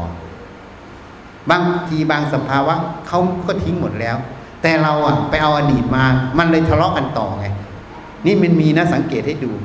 บางบางทีก็ฝ่ายชาย บางทีก็ฝ่ายหญิงอะเอามา เพราะฉะนั้นอะไรที่มันไม่ดี อะไรที่มันทุกข์ใจอะไรมันเป็นความโกรธความหลงความไม่ดี มันผ่านแล้วอย่ามันมาเสพใหม่ ทิ้งไปเลย เอาปัจจุบันหน้าที่ คนนี้เหมือนกันเคยไม่ชอบ อดีตทำผิดไม่ชอบอย่างนี้ ปัจจุบันก็ตามหน้าที่พูดตามหน้าที่ ความไม่ชอบก็ทิ้งไปตั้งแต่อดีตไม่เอามาใส่ ก็พูดกันตามหน้าที่ตามปัจจุบัน ถ้าปัจจุบันผิดก็พูดอีกเรื่องผิด ถ้าไม่ผิดก็พูดกันไปเรื่องไม่ผิดก็จบ เอาปัจจุบันอย่างนั้น เราก็มีความสุขไหมอะอะไรมันผ่านไปแล้วมันไม่ดีแล้วทิ้งไปเลยอย่าเอามาอย่ามาเสพนะ เข้าใจไหมอะถ้าเราทำตัวได้อย่างนี้ พิจารณาได้อย่างนี้ ไม่ใช่แค่ทำงานอยู่ที่ไหนก็มีความสุข จริงไหมอ่าทีนี้คนเราไม่เข้าใจตนเองอะเนี่ยจึงบอกว่าต้องศึกษา ไม่เข้าใจเรื่องมันผ่านแล้วก็ยังมาพูดนคิดคุ้นคิดคุ้นคิดให้ตัวเองทุกข์อะามว่าคนที่เราคิดถึงเขาเนี่ยเขาทุกข์ไหมเขาไม่รู้เรื่อง แต่ไอเราเนี่ยทุกข์ก่อนจริงไหมโยมว่าจริงไหมเราเนี่ยทุกข์ก่อนเขานะ เวลาขัดเคืองอะไรขึ้นมา ไอคนโดนขัดเคืองเขาไม่รู้เรื่องอะ แต่ไอเราคิดอยู่อย่างนั้นเราทุกข์ไหมทุกข์แล้วเวลาทำงานจะมีความสุขไหมไม่สุขเห็นไหมอะเพราะฉะนั้นต้องรู้จักปฏิสัมพันธ์ต่อใจตัวเองนะ ต้องแยกแยะประเด็น ต้องรู้จักประเด็นนะ เหมือนเราสืบอัตถคดีเนี่ยเราต้องรู้ประเด็น รู้แม้แต่น้ำหนักของพยานอาตมาเคยพูดให้ฟังที่สถาบันตุลาการ ผู้พิพากษาเก่าจะรู้ สมัยก่อนถ้าคดีข่มขืนเนี่ยหมอต้องตรวจ acid phosphatase ถูกไหม ตอนนั้นยังไม่มีดีเอ็นเอสมัยนี้มีดีเอ็นเอเขาไม่ตรวจ acid phosphatase เขาจิ้มไปตรวจดีเอ็นเอถามว่าพยานสองส่วนนี้น้ำหนักเท่ากันไหม acid phosphatase บอกได้แค่ว่ามีสเปิร์มอยู่ในช่องคลอดหรือไม่ ถ้า positive ก็บอกว่ามีสเปิร์มในช่องคลอด ถ้า negativeก็บอกว่าไม่มีสเปิร์มในช่องคลอด บอกได้แค่นี้อะถูกไหมแต่ DNA เนี่ยมันไม่ใช่ ถ้าตรวจ DNA เจอมันรู้เลยว่าเป็นของใคร เพราะฉะนั้นพยานหลักฐานสองส่วนเนี้ยน้ำหนักต่างกันไหม ต่างเห็นไหม เหมือนกัน เวลาเราชั่งน้ำหนัก อารมณ์ในใจเราเหมือนกัน ให้รู้จักชั่ง ให้รู้จักพิจารณา อะไรมันไม่ดีก็ทิ้งมันไปสิจะไปเอามันมาเสพเวลาเราจะทำหน้าที่เราเหมือนกัน ก็ตั้งจิตด้วยเมตตาต่อกัน เจ้าหน้าที่ทุกคนตั้งจิตด้วยเมตตาต่อกัน ใครจะสูงจะต่ำก็ตามหน้าที่ตัวเอง แต่ตั้งจิตด้วยเมตตาต่อกันและกันเวลาพูดกันก็เอื้ออาทรกัน ใช้คำพูดให้มันอ่อนลงไง มันอ่อนลงอย่างเมื่อกี้ยกตัวอย่างหัวหน้าให้ฟังที่อบตช่วยพี่ทำนี่หน่อยนะ จริง ๆ สั่งนั่นแหละสั่งสั่งเขาเป็นหัวหน้าเขาสั่งเขานั่นแหละแต่ทำพูดว่าน้องไปทำงานนี่พี่หน่อยทำให้เสร็จนะ ไม่เสร็จไม่ได้ กับน้องช่วยทำให้พี่หน่อยนะ ดูหน่อยนะ ถ้ามีอะไรถ้ามีปัญหามาปรึกษาพี่นะ หรือจะให้พี่ไปช่วยดูอะไรด้วยไหมเขาก็ทำให้แล้วก็เรียบร้อยจบ มันสั่งเหมือนกันนั่นแหละแต่คนละคำพูดยกว่าจริงไหมสั่งเหมือนกันนะ แต่คนละคำพูดมันซอฟลงนี่ เพราะฉะนั้นปฏิสัมพันธ์ตรงนี้ มันก็คือการใช้คำพูดให้เกิดประโยชน์นะ จุดประสงค์อันเดียวกัน แต่ใช้คำพูดต่างกัน ก็คือวิธีการที่มันต่างกัน ใช้คำพูดนั้นให้เกิดประโยชน์ ลูกน้องเหมือนกัน เวลาจะกับหัวหน้าก็ต้องมีคำพูดให้ถูกอ่า ถูกไหมถ้าคำพูดถูก มันก็จะซอฟลงหัวหน้าก็จะโอเค ถ้าคำพูดไม่ถูกอะ ไปแล้วก็ไปบอกหัวหน้า ช่วยหนูอย่างนี้หน่อยนะทำอย่างนี้หน่อยนะรับรอง เดี๋ยวโดนไล่ออกจากห้องใช่ไหมคำพูดทุกอย่างมันให้มันซอฟลง อันนี้จะเป็นวิธีการเราต้องใช้ทุกอย่างให้เกิดประโยชน์ ที่เราต้องทำให้เกิดประโยชน์เพราะเราต้องการความสุข เข้าใจอย่างนี้ วาจาก็ต้องใช้ให้เกิดประโยชน์ ให้มันซอฟลง ใช่ไหมการปฏิสัมพันธ์กับประชาชน ก็ทำให้มันเกิดประโยชน์ให้มันซอฟลง การปฏิสัมพันธ์ในเจ้าหน้าที่ในด้วยกัน ก็ต้องให้มันซอฟลงถ้าเรามุ่งประโยชน์ การปฏิบัติต่อใจเรา เราก็ต้องให้มันซอฟเหมือนกันไม่เอาตัวเข้าไปเข้าใจยัง ถ้าเราไม่เอาตัวเข้าไปสำคัญว่าความรู้ความเห็นเป็นตัวเรา มันก็จะเบาลงมันจะเบา เวลาเราสำคัญเป็นตัวเรานี่ดูกลางอกตัวเองนะโยมสังเกตให้ดีนะ มันจะแข็งกระด้างโยมสังเกตไหมเวลามันไม่ยอมอะไรมันแข็งกระด้างไหมในกลางอกเราเนี่ยเราสังเกตดู เพราะฉะนั้นพอมันแข็งกระด้างมันก็เป็นความไม่สบายใจนะ เป็นความทุกข์ใจนะเพราะฉะนั้นเราก็ทํำยังไงมันซอฟลง ก็พิจารณามันไม่ใช่ของเราไม่ใช่ตัวเรา แล้วเราจะทำอะไร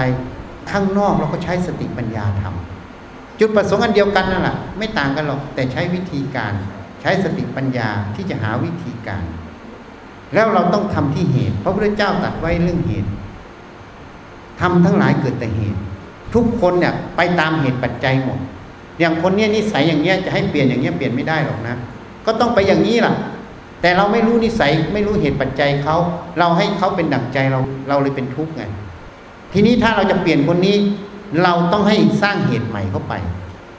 คนนี้ไม่รู้อะไรเราก็ค่อยๆให้มันรู้เขาจึงมีอบรมไงคนนี้มันไม่รู้เรื่องนี้ก็ส่งมันไปอบรมซะเรื่องนี้ใช่ไหมเพราะมันอบรมมันรู้แล้ว ในเรื่องนี้มันก็จะคิดใหม่ อันนี้เหมือนกันนิสัยคนเหมือนกันพอมันไม่เข้าใจก็ต้องค่อยๆสอนให้รู้ว่า เนี่ยอย่างเนี้ยมันไม่ถูกนะ มันมีโทษอย่างนี้นะพอเห็นแล้วมันก็จะเปลี่ยน เหมือนอาตมาพูดให้ฟังอะ เหมือนซักผ้า ในเมื่อต้องซักเนี่ย แล้วทำไมต้องซักด้วยความทุกข์กันอันนี้เขาไม่เห็นเนี่ย ถูกไหมพอเขาเห็นแล้วว่ายังไงเขาก็ต้องซักแล้วซักเราทำไมกูจะโง่ไปซักให้ทุกข์กันคนมันไม่โง่ใช่ไหมพอเห็นตรงนี้เมื่อไหร่เขาก็เปลี่ยนเขาเอง จริงไหมเพราะฉะนั้นทุกอย่างต้องมีเหตุ เหตุจึงจะเปลี่ยนผล เราอย่าไปเปลี่ยนผล เราต้องเปลี่ยนที่เหตุจำไว้นะ ถ้าเราเปลี่ยนที่เหตุ ผลมันก็เปลี่ยน ทุกอย่างนะเพราะฉะนั้นทำทั้งหลายนี่อยู่ที่จิต จิตนั้นถ้าเป็นสัมมาทิฏฐิมีความเห็นถูกต้อง ทุกอย่างก็จะเปลี่ยน ถ้าจิตนั้นไม่มีความเห็นถูกต้อง มันไม่เปลี่ยนหรอกเพราะนั้นที่เมืองคนเนี่ยโยมที่ร้านค้าเขาบอกอาจารย์สอนเขาอย่างไงนะประหลัดคนนี้เอ่ยคนนั้นเอ่ยทำไมเขาเปลี่ยนไปหมดเลย ฉันบอกยังไม่ได้สอนอะไรเขารู้ผิดรู้ถูกของเขาก็ชี้เขารู้ผิดรู้ถูกอะ เมื่อเขารู้ผิดรู้ถูกเขาก็เลือกเองสิเขาจะเอาถูกเอาผิด อันนี้เขาไปทำแล้วเขาทุกข์อันนี้เขาทำแล้วเขาไม่ทุกข์เขาจะเอาแบบไหนอะ คนมันไม่โง่ถูกไหมอะคนมันมันเป็นถึงหัวหน้าหน่วยงานเล็กๆอะไม่ใช่ใหญ่จริงหน่วยงานเล็กๆเขาก็ต้องไม่โง่เขาต้องรู้มีความคิด แค่ว่าอยากได้ทุกข์หรืออยากได้สุข แค่เนี้ยเขาก็ต้องเลือกเขาเองเป็นถูกไหมเมื่อเขาอยากได้สุข ทำอย่างนี้มันทุกข์เขาจะทำทำไม เมื่อเขารู้แล้ว ที่เขายังไม่รู้ว่าที่เขาทำนั้นเป็นเหตุแห่งทุกข์เขาจึงต้องทำถูกไหมแต่เมื่อไหร่เขารู้ว่าไอ้ที่ทำมันเป็นเหตุแห่งทุกข์แล้วเขาไม่ต้องการความทุกข์เขาก็ต้องเปลี่ยน ถูกไหมเพราะนั้นฉันบอกเขาไม่ได้โง่เขาเปลี่ยนของเขาเอง ฉันก็บอกเขารู้เหตุรู้ผลแค่นั้นจบฉันไม่ได้สอนยังไงเราทำยังไงฉันไม่ทำนั้นแนะนำให้รู้เหตุรู้ผล ให้เข้าใจเหตุผล เมื่อเขาเข้าใจเหตุผล เขารู้แล้วความสงบเป็นอย่างนี้ ความฟุ้งซ่านเป็นอย่างนี้ ความทุกข์เป็นอย่างนี้ ความไม่ทุกข์เป็นอย่างนี้ เขาก็เลือกเอาสิ แค่นั้นก็จบเขาจึงบอกว่าอาจารย์สอนยังไงเปลี่ยน เพราะเขาเห็นเนี่ย คนนี้ลักษณะอย่างนี้ แต่พอหน้าวันหนึ่งเนี่ยทำไมมันเปลี่ยนหน้ามือหลังมือ การพูดการจาการทุกอย่างเปลี่ยนเออมันเปลี่ยนอาจารย์สอนเขายังไง เออเขาชักสงสัยเขาบอกไม่ได้สอนอะไรหรอก ก็เขาไม่โง่หรอกให้รู้เหตุรู้ผลเขาก็เปลี่ยนเขาเองถูกไหมอะให้โยมรู้อยู่แล้วว่า มันเป็นประโยชน์ต่อโยมร้อยเปอร์เซ็นต์อะโยมจะเอาหรือไม่เอา ก็แค่นั้นอะ ถูกไหมถ้ามันเป็นประโยชน์ต่อโยมโยมมีความสุขโยมจะเอาหรือไม่เอาโยมก็ไปคิดเอาเองเดี๋ยวไม่เอาก็ทนทุกข์ไปอย่าไปโทษใคร ก็กรรมมาเองอะทำเองอะ ก็เท่านั้นจบนะ วันนี้ก็แนะนำคร่าวๆ ให้ข้อคิดบางอย่างไปคบคิดดูนะ การที่เราจะทำงานด้วยความสุขอาตมาขยายต่อ ตั้งแต่ตื่นนอนถึงลงนอนทำยังไงให้มีความสุข เพราะนั้นเราก็ต้องถามตัวเราเองก่อน ว่าเราปรารถนาความสุขหรือปรารถนาความทุกข์โยมต้องตั้งไว้ในใจนี้ก่อนนะ ถ้าโยมปรารถนาความสุขไม่ปรารถนาความทุกข์ โยมก็ต้องสังเกตในใจตัวเอง เวลาเรามีปฏิสัมพันธ์ต่าง ๆ ทางตาหู จมูกลิ้นกายใจ แล้วมันเกิดความทุกข์ขึ้นมา ความทุกข์นั้นมันเกิดเพราะอะไร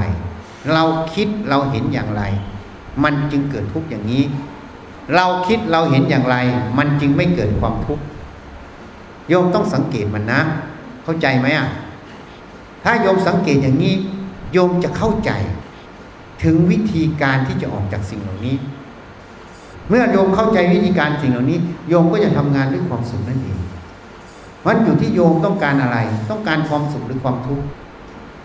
ตั้งไว้ในใจเรา เราต้องการอะไรถามใจเราให้ชัดเจนก่อน ถ้าเราถามใจเราชัดเจนแล้ว เราก็มาสังเกตใจเรา เวลามันทุกข์ขึ้นมามันทุกข์เพราะอะไร นี่ถ้าเข้าใจตรงนี้ก็วางมันซะอย่าไปตามมัน เคยทำอย่างนี้ เนี่ยอย่างเขาสั่งงานมา ก็ไปต้านเขาแล้วก็ทุกไปต้านทำไมอะ ยังไงก็ทำอยู่แล้วก็ทำมันเลยซะก็จบพอใจทำยิ่งหัวหน้าสั่งงานเยอะๆยิ่งดีใหญ่ เพราะอะไรแสดงว่าเขาเห็นความสำคัญเห็นความสามารถของเรา เขาจึงให้งาน ใช่ไหมอ้าวก็จบ คิดอย่างนี้มันก็สบายใจ ไม่ใช่ไปคิดว่าอะไร ดูสิใช้ฉันทำคนเดียวเลยฉันเหนื่อยยากใช้ฉันทำอย่างเดียว ดูสิฉันจะพักก็ไม่ได้อะไรเลยมันก็เกิดความทุกข์ใจไหมเนี่ยทุกข์ไหมเนี่ยแต่ถามว่าเออ ท่านเห็นความสามารถของเราเห็นที่เราทำงานได้ก็เลยให้งานเราเยอะมันก็พอใจ แต่ถามว่าถ้าเขาใช้อย่างเดียวเลย มันทุกข์ไหมนี่ความคิดความเห็นเนี่ย วิธีการคิดเนี่ย เราเปลี่ยนข้างนอกไม่ได้ แต่เราเปลี่ยนใจเราได้ เราเปลี่ยนความเห็นเราได้นะ เข้าใจไหมอะ ท่านั้นถ้าเราพิจารณาอย่างนี้ หัดพิจารณาอย่างนี้บ่อยๆ แล้วสังเกตกลางอกตัวเอง แล้วก็ถามหาเหตุหาผลตรงนั้น แล้วก็หาเหตุผลตรงนั้น เมื่อเราเห็นตรงนั้นเราจะออกจากความทุกข์ตรงนั้นได้ เมื่อเราออกจากความทุกข์ตรงนั้นได้ ต่อไปเราก็จะปฏิบัติงานด้วยความสุขนั่นเองนะ ทีนี้พูดถึงอุปกรณ์อีกนิดหนึ่งที่จะทำให้ขบวนการนี้เดินได้หนึ่งโยมต้องฝึกสตินะ โยมต้องฝึกสติ สติแปลว่าความระลึก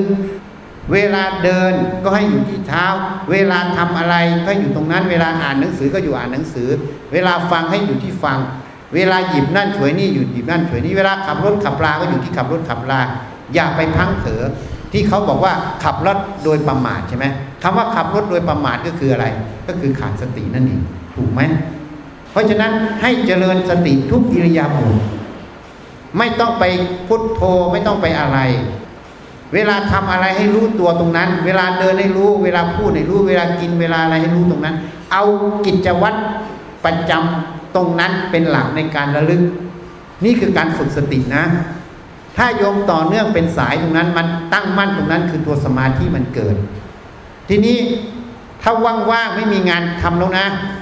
ไม่มีงานทำแล้วว่างๆไม่มีอะไร ขอสักห้านาทีหรือสิบนาที หายใจเข้าพุทหายใจออกโทหายใจเข้าพุทออกโทหรือไม่พุทโทก็ดูลมเข้าลมออก วางใจให้สบายสบาย เรื่องทั้งหลายบอกว่า เวลานี้ขอทิ้งหมด อย่าไปเอามาเป็นอารมณ์ทิ้งให้หมดหายใจเข้าหายใจออกให้ทำใจสบายสบายให้มันมีความสงบความสบาย เหมือนจิตเนี่ยมันคิดมันต้องพักนะ ถ้ามันไม่คิดไม่นึก มันเป็นสมาธิมันนิ่ง นั่นแหละมันได้พักจิต เหมือนกายกายต้องนอนหลับ เวลานอนหลับตื่นขึ้นมาก็แจ่มใสทำงานได้เต็มที่ ถ้าทำทั้งวันทั้งคืนไม่นอนเบอร์นะ จริงไหมชั้นใดฉันนั้นจิตเหมือนกันมันต้องพัก อย่าใช้มันคิดนึกเต็มที่เกินไป หัดให้มันพักบ้างห้านาทีสิบนาทีหายใจเข้าหายใจโยมฝึกอยู่อย่างนี้บ่อยๆ แล้วหัดยอมรับความจริง ถามหาเหตุผลอย่างที่เราบอกเนี่ย โยมสมัครมาหรือถูกบังคับมา โยมสมัครมาทั้งนั้นเลย สมัครเราพอใจมาทำงานเนี่ย แล้วเราจะไปอะไรให้มันวุ่นวาย ก็ตรงวัตถุประสงค์ไหมอะก็จบแค่นั้นนะ ถ้าโยมปฏิบัติได้อย่างนี้มีสติ มีสมาธิหัดพัก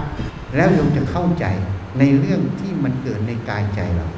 ที่มันปฏิสัมพันธ์จากภายนอก แล้วโยมจะมีทางออกจากปัญหาตรงนั้น เมื่อโยมออกจากปัญหาตรงนั้นได้ ความสุขมันจะตามมา ความไม่ทุกข์มันจะตามมา ความทุกข์มันจะหายไปนั่นเองนะ ก็ขอยุติแต่เพียงเท่านี้